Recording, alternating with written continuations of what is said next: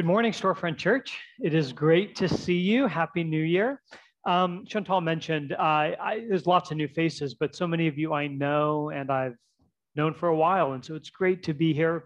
It's also great for me to see the journey of this church. We were part of the conversations with the plants when this church was just a dream, and to see where it is today is really beautiful and exciting. So, thank you for your hospitality and having Luke and I here. It's really a privilege to worship with you. Let me also say, and this is not just a perfunctory thing that I would say, your pastor, David, is one of my closest friends. I often text him saying something like, Where would I be without you? And I mean it every single time I say it. He is a voice of wisdom, a voice of Jesus in my life. And so I just say to you, I know from over 10 years of very close friendship how fortunate you are to be led by David and Susan and the integrity of their ministry, the passion they have for Jesus, and their love for this part of the city. So I'm really jealous of you, is basically all I'm saying. Today's sermon is going to be looking at John chapter 16, the very last verse, and part of John 17. I'll read it in just a second and then I'll pray. But I just want to say as we begin, this is something I've been thinking about now for a few months and it's a privilege for me to be able to share God's word and this particular sermon with you. So let me read. I think the passage will be on the screen, but John chapter 16, verse 33, and then into parts of chapter 17. Hear now this reading of God's word. I have told you these things so that in me you may have peace. In this world you will have trouble. But take heart, I have overcome the world. After Jesus said this, he looked toward heaven and he prayed, Father, the hour has come. Glorify your Son, that your Son may glorify you. And then down to verse 13 of the same chapter, Jesus goes on in prayer I am coming to you now, but I say these things while I'm still in the world, so that they may have the full measure of my joy within them. I have given them your word, and the world has hated them, for they are not of the world any more than I am of the world. My prayer is not that you take them out of the world, but that you protect them from the evil one. They are not of the world, even as I am not of it. Sanctify them by the truth. Your word is truth. As you sent me into the world, I have sent them into the world. For them I sanctify myself, that they too may be truly sanctified. That is God's word. Let's pray. Our Father, with our Bibles open, with this passage now before us, we ask for your Spirit to open our hearts and our minds to receive truth and to see and experience the glory and the grace of Jesus. We pray this together in Jesus' name. And everyone said, Amen. In this world, you will have trouble. Life is often hard and sometimes unspeakably so most days, most of us are facing some kind of challenge. And on some days and in some seasons, those challenges are overwhelming and suffocating. Now, going through hard stuff always impacts our faith. Sometimes suffering draws a person closer to God, and sometimes suffering, and especially chronic suffering, pushes people farther away from God. I'm talking about the loneliness that you can't shake, no matter how much you try and put yourself out there, or the illness that's always there. It's always hard to live with, but people have stopped asking you about because you were diagnosed so long ago. It's that ongoing experience of sorrow, missing someone that is deeply loved but has been lost. C.S. Lewis has a very haunting memoir called A Grief Observed. He wrote it as he watched his wife die of cancer. And in his memoir, he gave voice to something that I've experienced and that I've seen time and time again as a pastor. Maybe you have too. Lewis says this, writing about the impact of watching his wife die of cancer on his faith. He says this Meanwhile, where is God? This is one of the most disquieting symptoms of suffering on your spiritual life. When you are happy, so happy that you have no sense of needing Him, if you turn to Him, you will be, or so it feels, welcomed with open arms. But go to Him when your need is desperate and all other help is vain. And what do you find? A door slammed in your face. Why is he so present, a commander in our time of prosperity, and so very absent to help in our time of trouble? A little bit later in that same memoir, Lewis would conclude It's not that I'm in much danger of ceasing to believe in God. The real danger is in coming to believe such dreadful things about him the conclusion I dread is not so there's no God after all, but rather, so this is what God is really like. Deceive yourself no longer. Now, that's an honest and a raw account of what it feels like to live with suffering or to try to reconcile faith with experiences of suffering. But here's my question the question that I want us to consider today in the midst of all of your suffering, in the midst of all of your joy, in the midst of whatever life has placed before you, where is Jesus? Like right now, at this moment, what is Jesus doing? If you're new to church, maybe you're not a Christian, you've picked a really good Sunday to be here. Because one of the most basic things that you can wonder about in someone exploring the Christian faith is where is Jesus at this moment and what's he up to? Maybe you've been at church for a long time. Maybe you've been a person who identifies as a Christian for years and years. We know that Jesus died in the past. We know that one day he'll return in the future. But the question for us today is at this moment and right now, where is Jesus and what is he doing? And the answer that the Bible gives us is that right now, Jesus is praying for you. At this moment, Jesus is praying for his people. He's praying for the church. Now, one of the most common things that Christians say to each other is, Oh, I'll pray for you, or I've been praying for you. Sometimes we say that because we don't know what else to say. So we just say, I'm praying for you. And that's encouraging. It's good to know that people are praying for you. But you know what's even better? To actually hear somebody praying for you. Have you ever had that? Where someone talks to God with you and for you? It's a very humbling, very fortifying experience to be prayed for and to hear somebody praying for you. What I want to do in today's sermon is not just show you that Jesus is praying for you, but I want you to hear him praying for you today. I want you to hear the very Son of God pleading on your behalf. And so that's what we're going to be doing in today's sermon. First, looking at the reality that Jesus is praying for his people. Then, second, we're going to hear him pray. And then, third, we're going to consider how do we respond to a God who is praying for us. And it's my hope, my prayer, that if you're tired, if you're weary, as Susan was mentioning, you came into 2023 thinking this is going to be my year. And eight days in, you're realizing, oh, maybe it's not. That you would find some rest today in a God who loves you so much that he never stops praying for you. That's what we want to talk about. So, first, that Jesus is praying for you.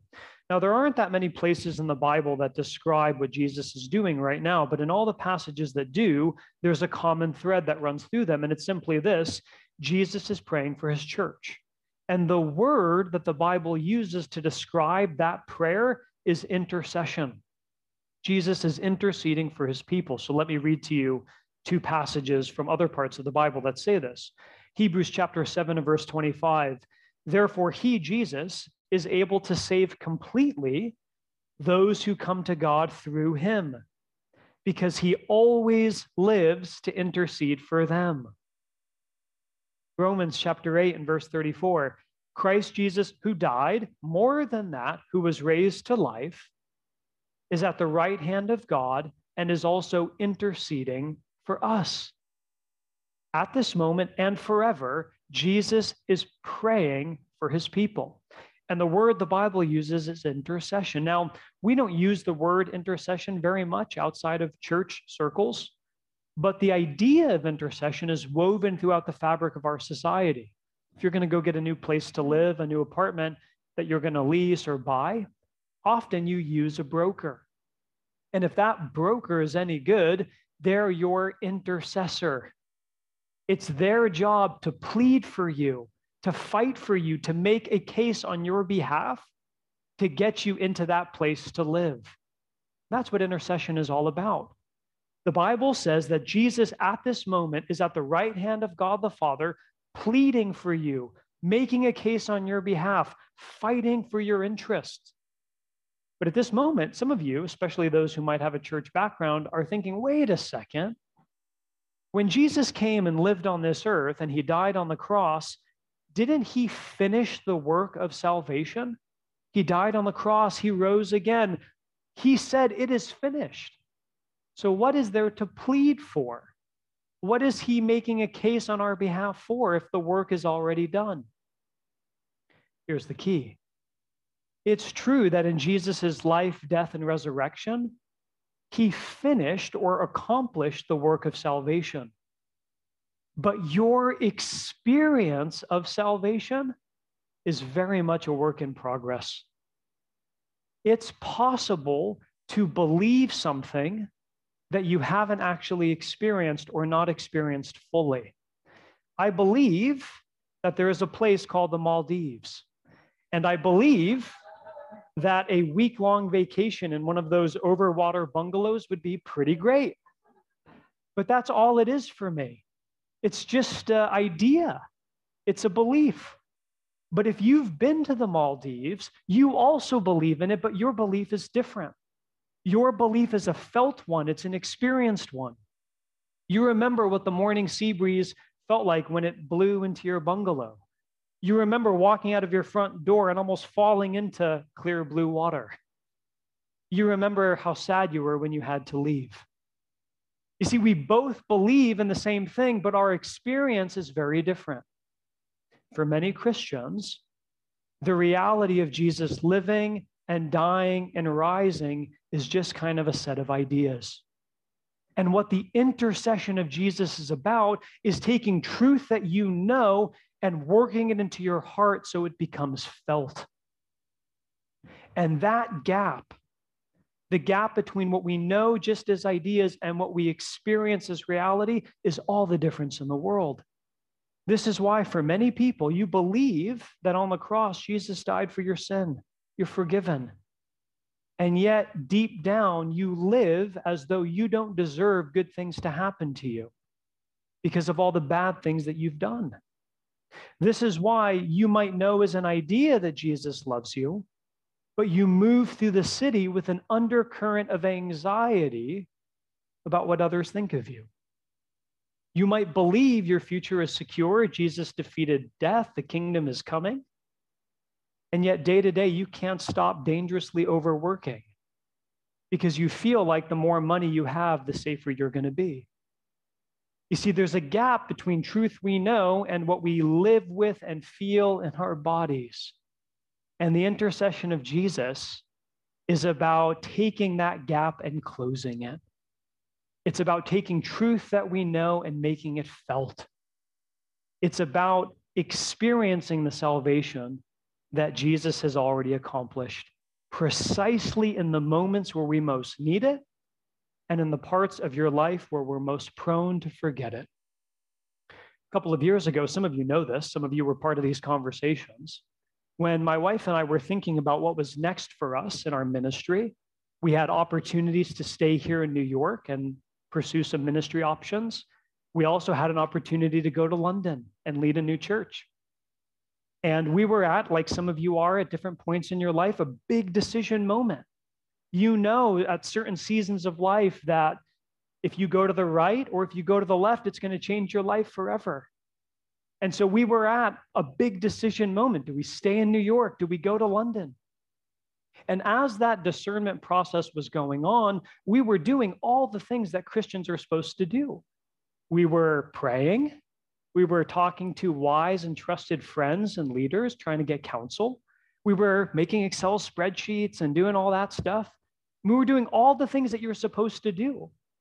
And yet, as that season of discernment was going on, I was feeling increasingly anxious, restless, and I became very irritable, especially to Michelle. God bless her. And what was happening is that period of time was going on. I was living as if the presence of God in my life depended upon the decision that I made. And that if I made the wrong decision, that our life would fall apart forever. And one day, in the midst of all that anxiety and restlessness, the intercession of Jesus broke through. And as I was praying and I was saying to God, God, show me what to do and I'll obey you. It's as if clear as day, God said to me, Bijan, the issue is not me showing you what to do. The issue is you believing that I will be with you no matter what you do. And what was interesting about that is I remembered as I heard God speak to me that that's just a quote from the book of Joshua. That God promises Joshua, I will be with you wherever you go. And what's interesting is I had read that passage, I don't know, three or four dozen times. It was truth I had in my head. But in that moment of restlessness and anxiety, because Jesus was interceding, truth that I knew became felt. And I still had to make a decision. We still had to figure out what to do, but I felt a little more peace. I was a little less irritable and a little less anxious. What's that? It's what Jesus is doing for me, for you, for his church every single moment of every single day, pleading on our behalf so that we would live and feel the truth that he's already accomplished. That Jesus is praying for you. But second, for today's sermon, what I want to show you is how he's actually praying. John chapter 17, which is the main text that we read today, is I don't have the words to adequately express to you the power of what's before us. Because John 17 is the prayer of Jesus Christ hours before he was betrayed and went to the cross to die we have an intimate glimpse into a conversation between God the Son and God the Father. I mean, how can you describe that? I can't. All I can tell you is that this prayer, as Lesslie Newbigin has said, reveals the very heart of Jesus. It gives us a glimpse into what matters most to Jesus. Because you know, when you get to the end of your life, you choose your words very carefully. And here's Jesus at the end, and he has a limited amount of time to pray. And the question is, well, what's he praying about? What's most on his heart? And the answer, and this prayer is 26 verses long, and 20 of them he's praying for you. He's praying for his people. And he's revealing his deepest heart for his church. To say it differently, if Jesus were standing here right now, John 17 reveals what he would want to say to you. This is what he ever lives to plead on our behalf for. This is what he's praying for you about today. And so, what I want to do, we don't have a lot of time, but very briefly, I want to show you two of the main themes that he's praying for. And you know, he's praying for the very same kinds of things that you would pray for the people that you love the most in the world. He's praying to God his Father. He's thinking of you. He's thinking of his church, and he's praying God, keep them safe and fill them with joy. Keep them safe and fill them with joy. Let me show you. If you still have the passage open in front of you, come to verse 15. Jesus says, My prayer is not that you would take them out of the world, but that you would protect them from the evil one. Jesus is not praying that you would be spared life's hardship. Hardship is not the greatest threat to your spiritual life. Jesus instead is praying that you would be protected from the evil one, or sometimes called the devil.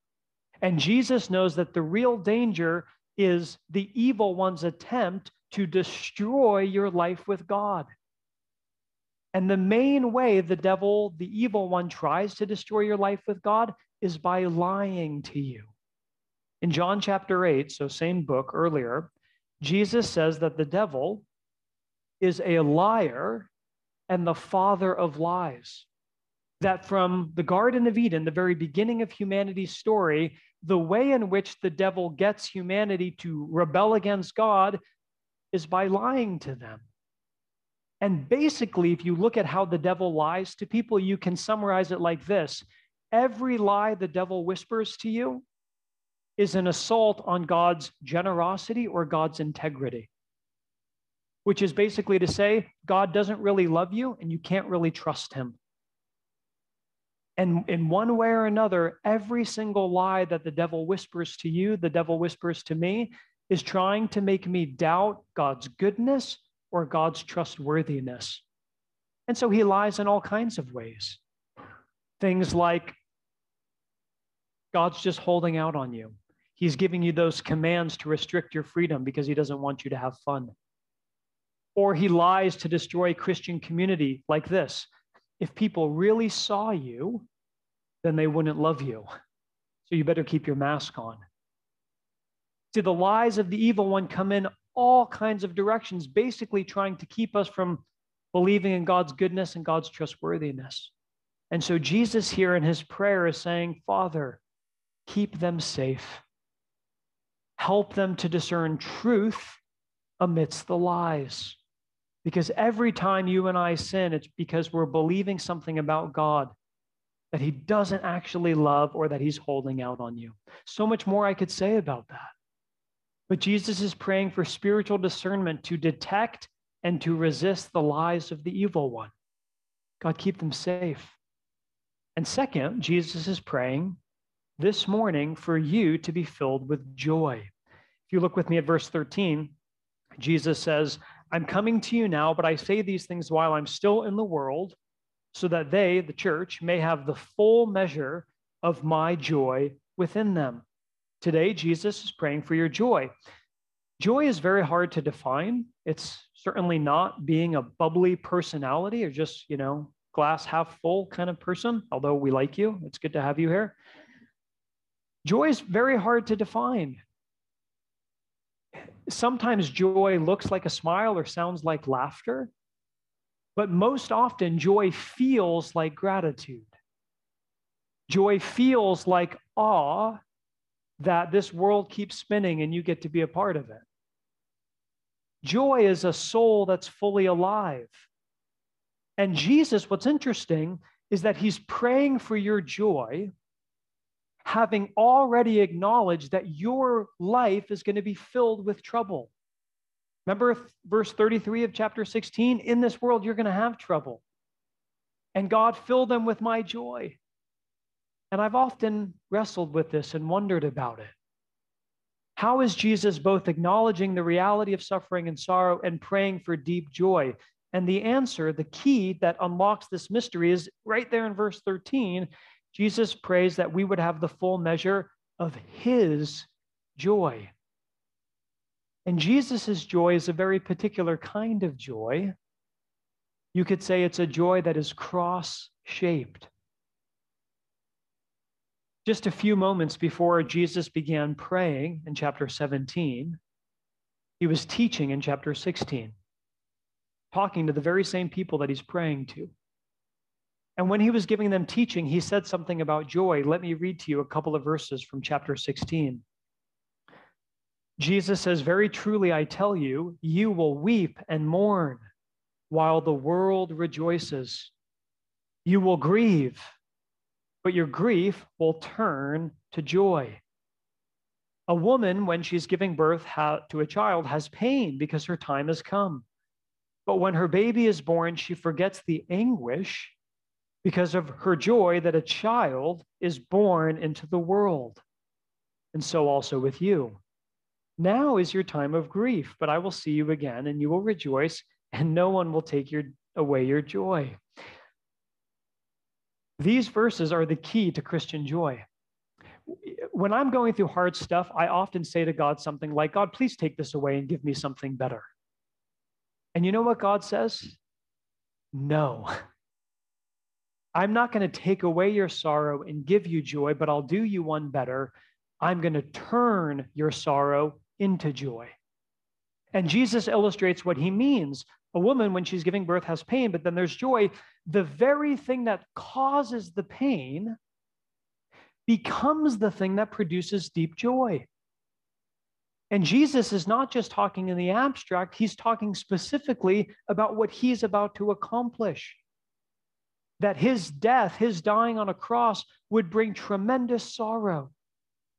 But that dying would lead to resurrection, which would become the source of incomparable joy. And what Jesus is saying simply is this you don't get resurrection without crucifixion. He doesn't just take away sorrow and give joy, but he turns sorrow into joy. Now, I want to be honest with you that part of me hesitates in talking about this because I know how it can sound. Uh, there's the preacher again saying that at the end of every storm, there's a rainbow. When God closes doors, he opens windows. And you got to hear me. I don't mean any nonsense like that. What Jesus seems to be saying and I don't always know how this works out because I know some of your stories and I've felt too. Sometimes sorrow feels completely overwhelming and it is impossible to see how any good might come from it. But the only reason I can stand here today and say what I'm saying is because I believe that Jesus rose from the dead. And if he did, then at some level, the heart of the universe is telling us that there's no sorrow that God can't ultimately turn for joy because he did it on the cross. And that's the kind of joy that Jesus wants you to experience. Or, as the Puritan Thomas Watson used to say, the Christian is one who can laugh when there are tears in their eyes. That's the kind of joy that Jesus wants for you because that's the kind of joy the cross produces. And so, what's Jesus doing at this moment? He's pleading on your behalf. God, keep them safe from the lies of the evil one. Fill them with joy that is cross shaped, available even in the worst of seasons and suffering. So, finally, the question then, as we close and prepare to continue in worship and come to the table, is how do we respond today? How do you respond to Jesus praying for you? Three things, and then we'll be done. First, we have an invitation to realize something. One of the challenges in teaching about prayer is it's very easy, and especially for fast paced, consumeristic, get stuff done New Yorkers, it's always tempting to ask the question like, is prayer even working? Like, I'm praying, but is it even, like, is anyone listening? Is it doing anything? And so, even as I preach a sermon about Jesus praying for you, you might be thinking, oh, that's nice. I mean, great, but what like is it working? Is he does it do anything? And here's what i want you to realize today. Every single inch of spiritual growth in your life is because jesus is praying for you. Every single moment that you have an impulse towards god is because jesus is pleading on your behalf. When you hear a sermon if the words of that sermon do something to encourage you or make Jesus more real to you, it's not because the preacher was eloquent. It's because Jesus is praying for you. If you come into church one Sunday and out of nowhere, the lyrics that are being sung pierce the darkness of your despair and fill you with hope, it's not because the band was amazing, though they are. It's because Jesus is praying for you. If you are able to say no to something that you really want, but you know that having it is going to numb your taste buds to the things of God, it was because Jesus prayed for you. You see, the question is not, is prayer of Jesus working? the question is, do we have eyes to see how much it's working? To realize that every instance of spiritual growth, every moment of spiritual fruit in our life is the result of Jesus praying for his people. John Owen put it this way The Father always hears Jesus' prayer. There is not a deliverance that we have from any trouble, a recovering of health, the ease of pain, freedom from any evil that has ever laid hold upon us, but has come through the intercession of Jesus Christ. We are alive in the world today, undevoured, merely on account of the intercession of Jesus. Do you realize that? Second invitation, not just realizing, but rest. Do you know the old hymn, What a Friend We Have in Jesus? I won't sing it because you don't deserve that kind of punishment. But there's a stanza in that hymn that goes like this Oh, what peace we often forfeit, what needless pain we bear. Some of you are nodding. All because we do not carry everything to God in prayer. Now, there's a lot of truth in that hymn, isn't there? Wouldn't our lives be filled with a lot more peace if we prayed a lot more than we do? Absolutely. But without being overly critical of a beautiful hymn, can I also say what incredible pressure that hymn puts on you? Who here wants to talk about how hard prayer is for you? And the hymn says, What needless pain we bear because we don't carry everything to God in prayer. I can barely carry anything to God in prayer. And so, if peace and hope in my life depends on me bringing everything to God in prayer, that's not much hope. But what if we change the sentiment of the hymn and began to realize that the peace we need and the healing we're after comes because Jesus is carrying us to God in prayer? You see, if you know that, then you can rest. If you know that, then your soul is actually quieted in the very presence of God. And you can begin to live in freedom because it all doesn't actually depend on you. The peace that we need, the peace that we long for comes because Jesus carries us to God in prayer. I love that right after Jesus says, In this world you'll have trouble, he starts praying.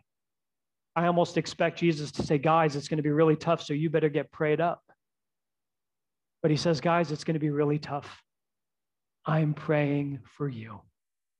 You can rest.